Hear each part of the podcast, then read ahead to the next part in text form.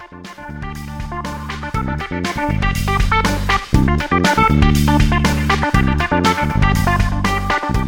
everyone, welcome to Zion at Home. I trust that this message finds you at home safe. I hope it finds you well. I hope it finds you at peace. And look, today, my prayer is that you will be energized and refreshed as we look at God's Word and we look at what it adds to our life. We're in the middle of a series at the moment called Connection.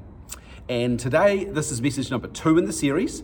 And I want to encourage you to jump back into the series uh, to get the first message if you haven't heard it yet. But first and foremost, I want to say to you that we're working from just one single verse in this short series. And that verse is found in Ephesians and chapter 4 and verse 16, which says this From him, the whole body joined and held together by every supporting ligament, grows and builds itself up as each part does its work.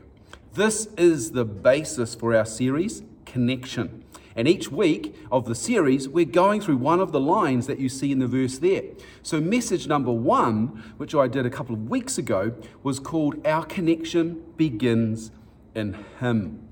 Was the foundational message, and you can catch it on YouTube, you can catch it on Facebook. Go back and find that message and look at the scriptures that we unpacked. But I just quickly want to refresh a couple of things because the whole point of that message was that we would be found in Him, in Christ the essence of our life and faith, our, our journey toward the kingdom of heaven being on earth and us ruling and reigning with Jesus for eternity is found as we rest in Him. Our salvation is found in Him. And I want to just highlight some of these benefits of living Him. It's kind of like a sales pitch. Why would you want to live a life apart from being in him? Why would your friends, why would your family, why would your workmates? This is this is what I'm about to show you is what they're missing out on. And hopefully you get excited about it in that you would be uh, drawing people into that life with Jesus because when they live a life in him, they have access to every blessing in Jesus Christ. That's Ephesians chapter 1 and verse 3. You'll also see that when we are found in Christ, we live a life that is holy and blameless. Not because we're perfect, but because Jesus' righteousness becomes ours. And uh, look, we don't want to unpack that today, but this is a benefit for you as you live your life in Christ. Ephesians chapter 1 and verse 11 says, Our inheritance is found in Christ. When we are, are in Christ, we have an inheritance that we share with Jesus. And that is basically, God says, My kingdom is your kingdom to administer, which is fantastic. Ephesians 1, verse 13 says, When we are in Christ, we are sealed with the Holy Spirit. We learn in uh, other areas that this is a, a first fruit, so it's a taste of the glory that is to come in eternity, but it's glory for us now. We're sealed, uh, we're marked, we're endowed, we're blessed with the Holy Spirit as our friend and our guide. And, and I just hope that you are living a life in partnership with the Holy Spirit. These are the benefits we find in Christ, but wait, there's even more. Ephesians chapter 2 and verse 6 says, We are seated in Christ. We are seated with Christ in the heavenly realms. That's Ephesians 2, verse 6. We seated in the courts of heaven, which means we have a place of authority. Nothing usurps the authority of Jesus, but we are alongside, and he says, My authority I now give to you. Ephesians chapter 2 and verse 7 says all of God's grace and kindness is demonstrated in us when we are in Christ. These are the benefits of living in Jesus. When we're found in Him, when we're connected in Him, His grace, His kindness is demonstrated through us. Ephesians chapter 2 and verse 10 says that we are God's workmanship in Christ, that He has called us as a magnificent masterpiece in order that we would have a function, a purpose, that our purpose is found in Jesus Christ. And finally, just to bring this review to a close, I just want to say to you in, in Ephesians 2, verse 13, that when we're found in Christ, we're near to God. What's our key for access to God? It's Jesus. So, our first message in the series Connection was called We Our Connection is Found in Him. We're connected together in Him. And, and so I encourage you to go back and, and find that. Message number two today, my title for this message is Our Connection Together. And the key word there is together. So, this whole series is about how we choose to do life together. Our connection is the theme, and today the point is that our connection is together.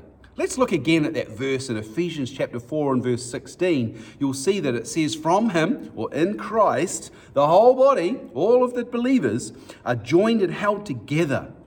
That's this week's focus. And next week, Phil Brown is going to speak on every supporting ligament. But this week, message number two joined and held together.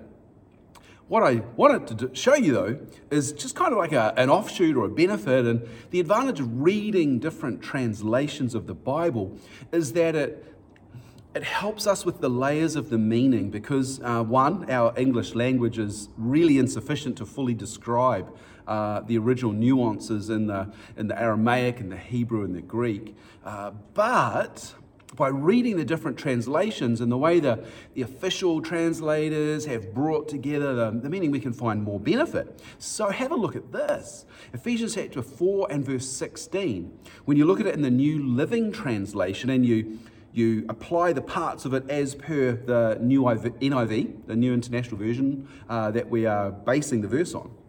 What I found is the benefit of us being joined and held together, which is captured in Ephesians 4 and verse 16. If you look at it in the New Living Translation, it's, it's basically saying so that the whole body is healthy and growing and full of love. That's the punchline for today. Our connection together is so that the whole body is healthy and growing and full of love. And uh, hopefully that makes more sense as we unpack these few words this morning as we look at the scriptures. And then, if you put it in the context of the series, I'm hoping that you see that my dream for the people of God, Zion people, as we gather as church family, that we would be healthy and growing and full of love. Let's pray.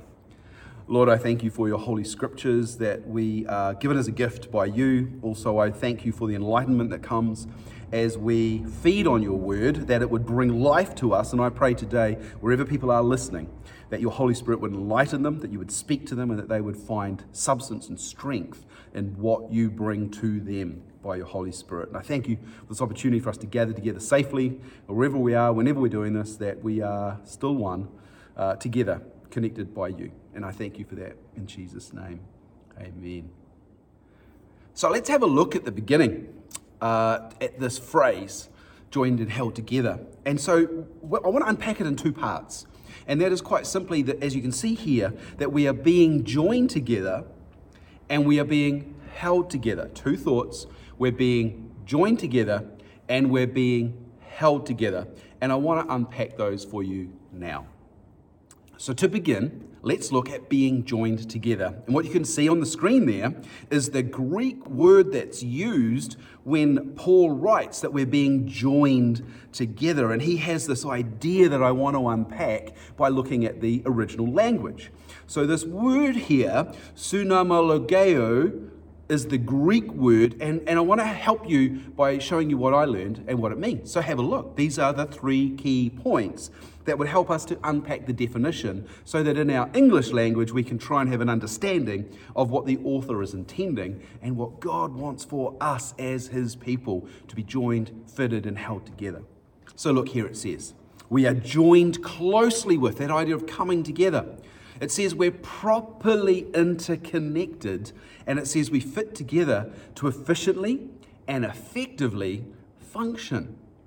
So, like, we could use the context of church family, we could talk about your family at home, we could talk about your birth family, we could talk about your work situation. It's not always perfect, is it? It doesn't always look like that. We're not always joined closely, constantly together. We're not always properly interconnected, and sometimes connections get broken or things get misunderstood. But this is Paul's goal here that we would come together to be joined closely with, that we would persevere to be properly interconnected. And there's always a function that flows out of our connection. And I want you to understand that, that God doesn't do things just for no reason. He's looking to bring His statutes, His ordinances, His commands, His laws, and His truth through Scripture into our lives in order that our lives would bear fruit into the community. And so don't just take things as a law, understand the fruit that God's looking for. And here we find it in the meaning of this word being joined together. So we're to fit together to efficiently and effectively function. So I unpack all of those meanings, and this is what I get. I, I have this phrase here that says God is fitly framing believers into a harmonious and synergistic whole. Let's have a look at this because I think it's really important that you understand and I understand that we've got a common understanding of what the scripture is meaning for Zion people, for us, for those of us that call each other family.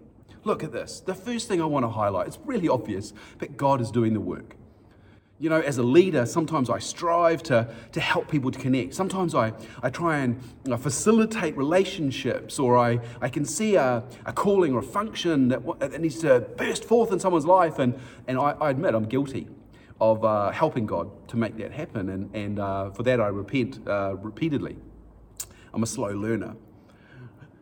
But here it is quite clearly God is saying God is doing the work. And so we just need to sometimes take our hands off the steering wheel and uh, how many of you know if you drive with your hands on the steering wheel, it's scary? Uh, ride a bike, no hands, scary.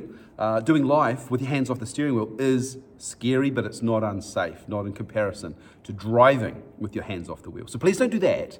But think about your life and say, God, I trust you. I'm taking my hands off the wheel and I'm going to allow you to do the work. God is doing something in our midst. May we allow that. So God is doing it. Secondly, He's fitly framing. Now, purposeful words here that I've chosen. Um, I've got a couple of um, personal building projects on the go. So there's timber and construction and tradesmen, and uh, there's plans being uh, brought to fruition. And when I think of this phrase, fitly framing, I think about um, a framing and truss manufacturer. There's a, there's a workshop just down here on Cambridge Road uh, for one supplier. There's another one in Cambridge that's being used uh, for a project. There's builders that frame things up on site. What they do is they take measurements and they take a plan and they measure things precisely and they cut things precisely and they fit them together. They frame something, they take a number of different components and they frame them together to build a, a structure. Well, that's what God's doing when He's fitly framing us. He's got a design, a plan. He's intentional. Uh, there's different components that he's, he's preparing and precisely shaping in order that they would fit together well.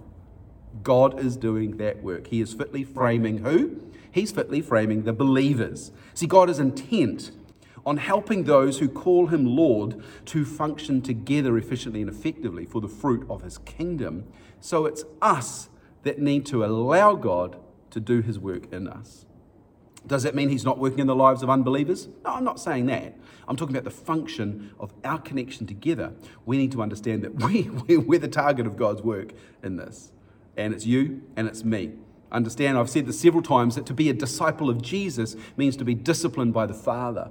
Discipline and disciple come from the same word. It means to be shaped in order to function more effectively and efficiently. So, believers, you and me. Now, look, these two words here, I had to think about these.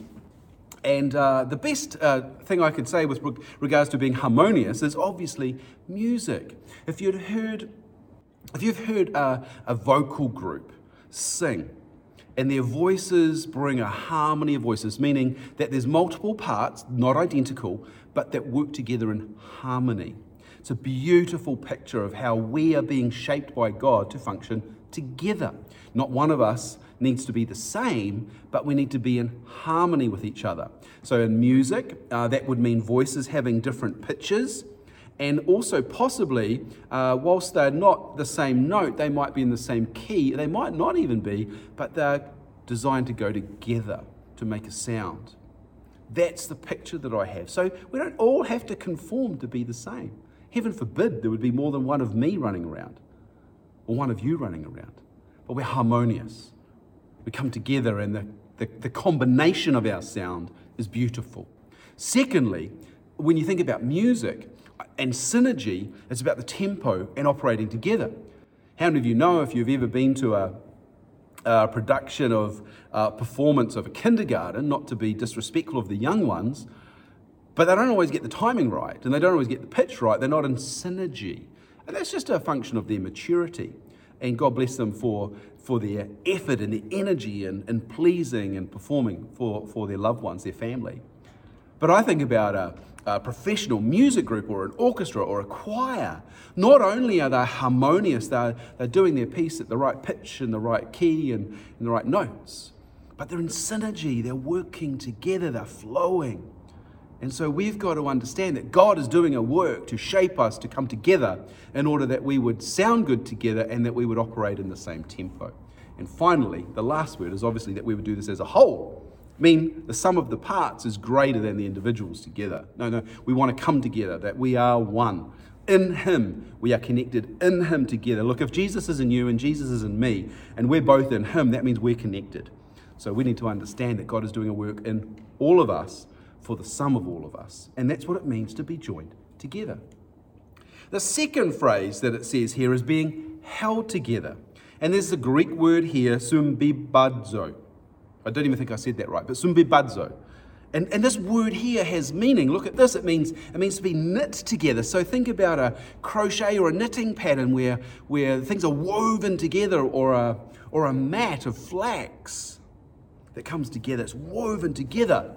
But there's another meaning. Look at the screen. It says a, a, conclusion to prove. It means that the construction or the, the fabric that's made is evidence of something. It proves that something is true.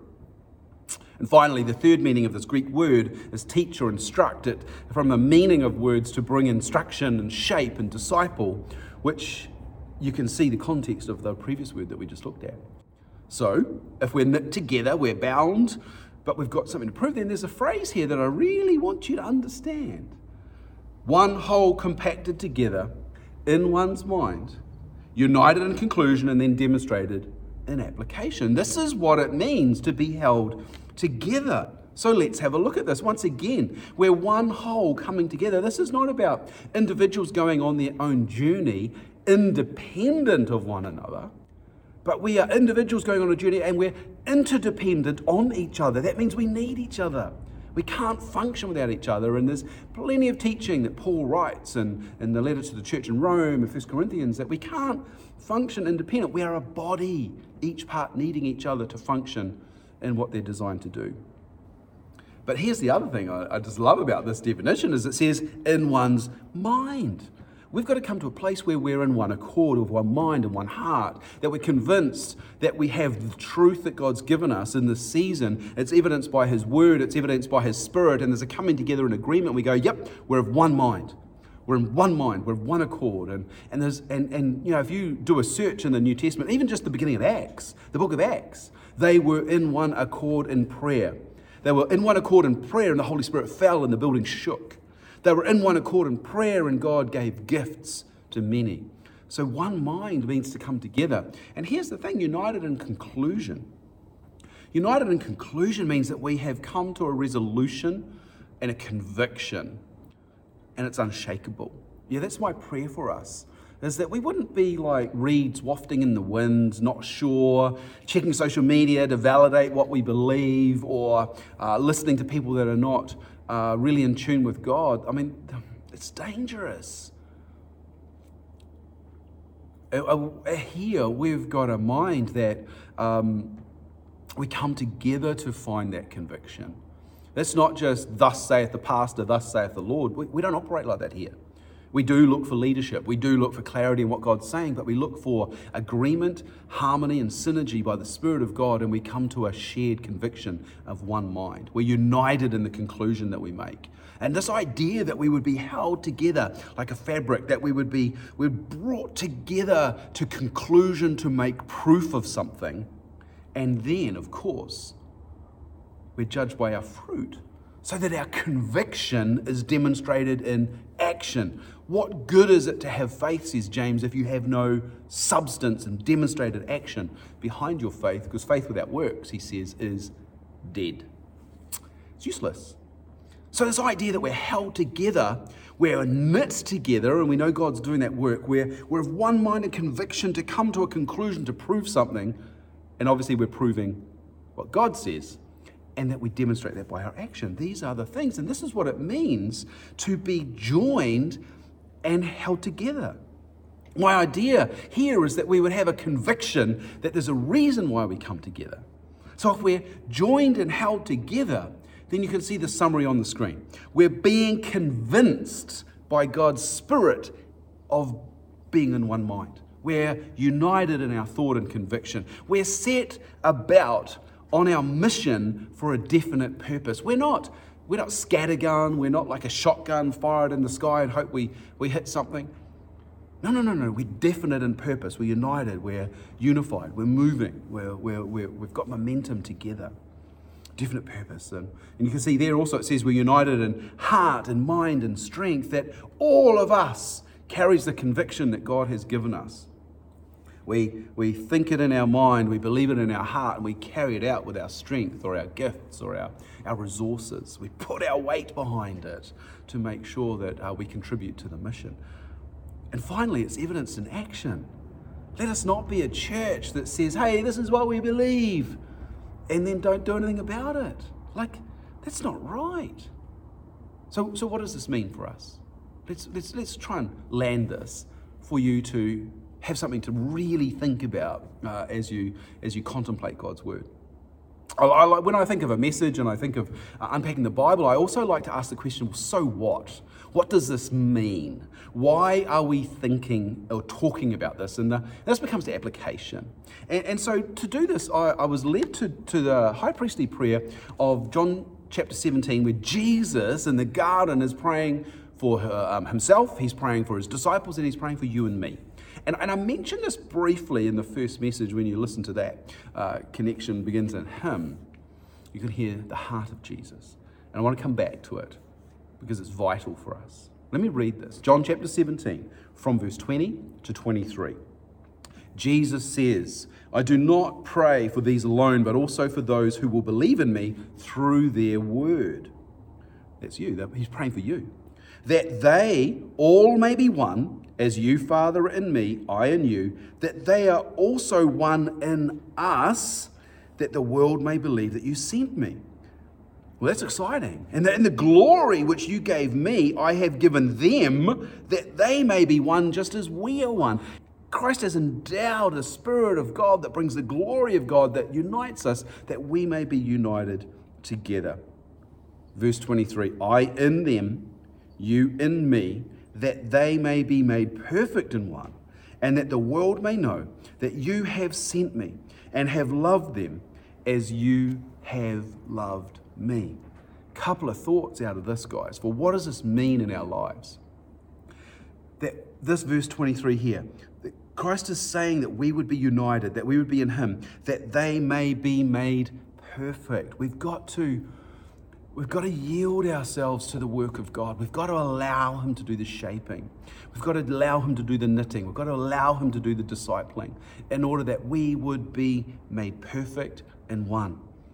Honest truth, I can't be perfect without you. I'm not an island. I'm not designed to be a lone marker stone. I'm designed to be part of something bigger. I need you. And, and what we all need to understand is we need each other. It's vital that we have each other in this place, made perfect in one. But here's the second part that the world may know you sent me. See, we become the message, our unity, our conviction, our shared proclamation of the truth and the gospel of Jesus Christ, His love and power and grace for all. As evidence, it's the message that God sent His Son Jesus into the world. Your life is his message. Our life together, our journey, our testimony of the power of Jesus is the message. Let us not become a closed book. Let us not become a, a, fable. Let us become truth and reality. Let us be open before people that they would see our lives and see our good works and glorify our Father in heaven. But may also our lives be evidence that God has loved me, Jesus, as he has loved them. God loves all, and He desires that they would come into a place of fellowship with Him. What does that mean? Our lives matter, our journey matters, our story matters, but there's a fruit that needs to come from this. And so, so being joined and held together, what, what does that look like? Um, I, was, I was thinking about, well, how can I find a story in history where people came together in one accord and they were convinced that God had spoken and they were um, compelled by the truth and the revelation that God was moving amongst them, that they had to lay down their lives for something. And, uh, and then God just brought me back home, here, to Zion. You know, there's many examples in our history from Rosetown Community Church in 1985 right through till now. But then God said, no, look, look, look recently. There was a couple of people that were in our church that were working in the community, in the schools with the young people. And they were seeing anxiety and fear in young people that were were just being wrecked by the environment and the, the influence and the oppression that was coming upon them. It was affecting their lives. These are kids as young as seven and eight and nine, having fear and anxiety, panic attacks, um, being bound up with uh, insecurity and lies and condemnation. And they said, We need to do something about that. We need to offer a solution that brings them closer to the reality of who God made them to be. And a couple of them came together under the conviction that God had compelled them with a good idea, a revelation that they needed to back up their faith with action. And so they set about designing a, a, a counseling in schools program. And they came to me, and I, I have to admit, I'm like, man, it sounds like hard work.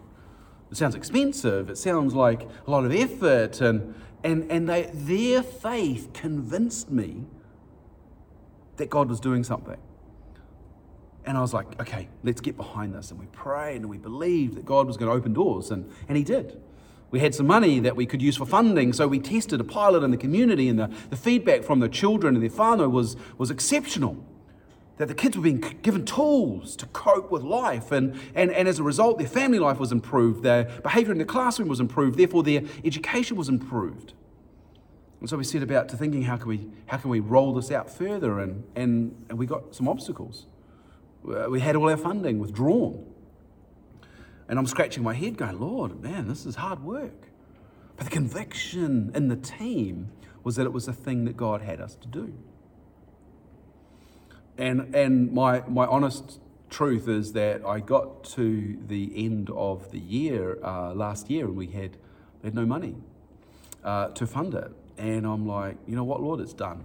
Uh, obviously, your hand's not on this. Uh, I can't make this work uh, I'm going to pick up the phone. I'm going to I'm going to cancel next year. Team of counsellors. I need to let them know. We've got uh, schools hanging out for for help with their tamariki, their children. Uh, but before I could make the phone call, I received an email that confirmed provision and opened doors to widen the influence. You see, what the schools now understand, the principals of the schools that we work with, they understand that the church cares about the community, that the church is willing to roll up their sleeves and become an answer to a problem and a pathway for a solution. And I'm excited about that. We had a recent conversation with one specific principal, and she said to me, I just, I said to my staff, she's, she's testifying to her whole staff team. She says, I, I don't know why or how, but this, this church cares about our people, and I respect that. You know, that's an opening. There's relationship, establishing trust, because we've put our effort behind our belief. And I have a conviction that God is building this relationship to build open doors into the community where the church will have influence to help shape society in line with the kingdom of God. We will have a moment where we can tell them why we love them because Jesus first loved us, Jesus first loved them, and He desires that through our testimony, they would also become aware of that love and respond to it. That's the message of the gospel. Just even last week, we had a powerful encounter with uh, some of the people that are working in the community, and they came to me and they said, Hey, um, the kids, we're able to help the kids, but to be honest, the, the teachers are really struggling. Not just do they have the pressure of education and managing lockdown and digital classrooms and um, uh, behavior problems in the class and, and, and, and anxiety and, and all sorts of other things, but they've got their own journey. How do we help them? And so we sat down and we, we dreamed with God about how we could support the teachers in our region. There's over 300 teachers that we could help. Why? Because Jesus came that they would find a pathway to the Father's love.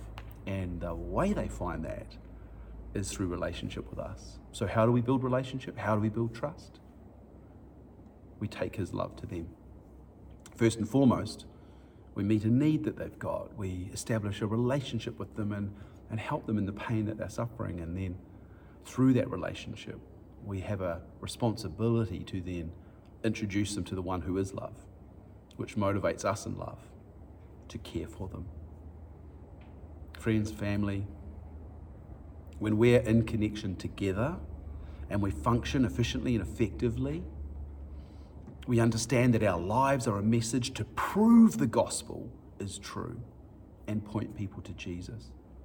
That's my compelling message for you that you would allow God to do his work to knit us together in order that we together would become the message.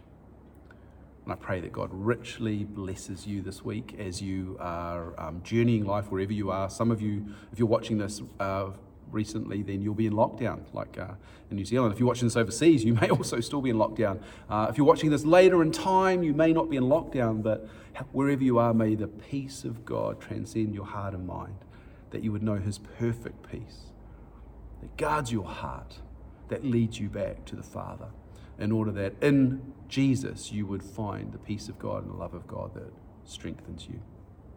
May God richly bless you. If there's anything we can do, just sing out, ping us a message via uh, Zion People on Facebook, and uh, we'd be happy to help. God bless you all. Amen.